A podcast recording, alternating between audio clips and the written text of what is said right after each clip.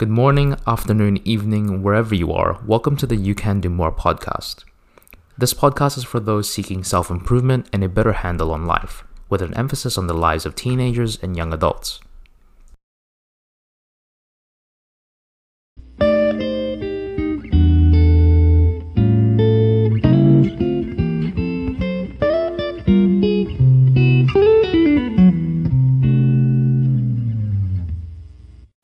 Twenty twenty.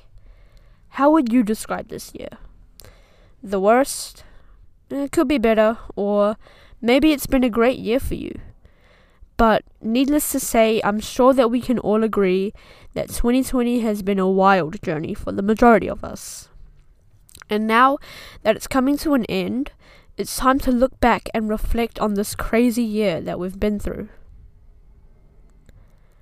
2020 consisted of the good and the bad, just like how everything in life is.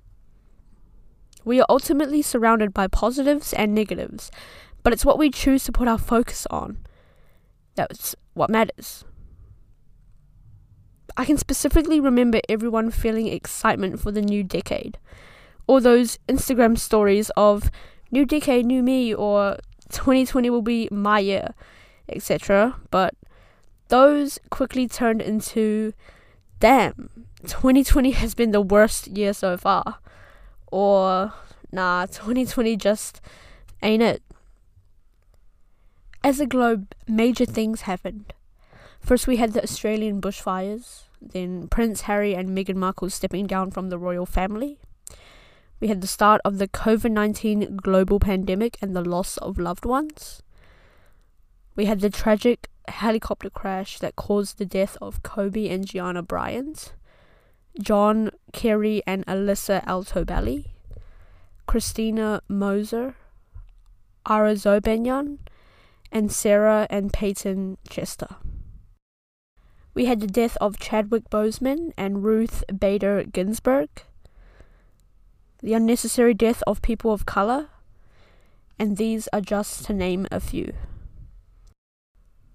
However, despite all this negativity, positive stories were still present. We had the average people helping out those around them due to COVID 19. We had people buying their neighbors groceries for them, people volunteering and giving out free food and gifts. We had essential workers stepping up and becoming everyday heroes. We had talk show hosts and musicians, TV shows, changing things up and doing things online, thanks to the power of technology. As a Hamilton fan, we had Hamilton streamed on Disney Plus. We had people voting, people staying hopeful and staying positive.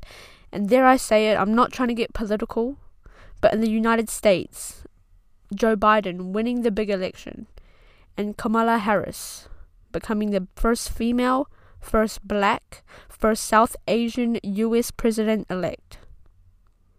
We had average people stepping up and fighting for people of color, sparking crucial conversations that the globe should be having.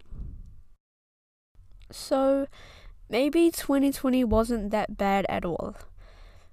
Maybe instead of looking at it as a year of negativity and a year of bad, Maybe it was a year of growth, a year of self development, a year of learning to become kinder, much more posi- positive people.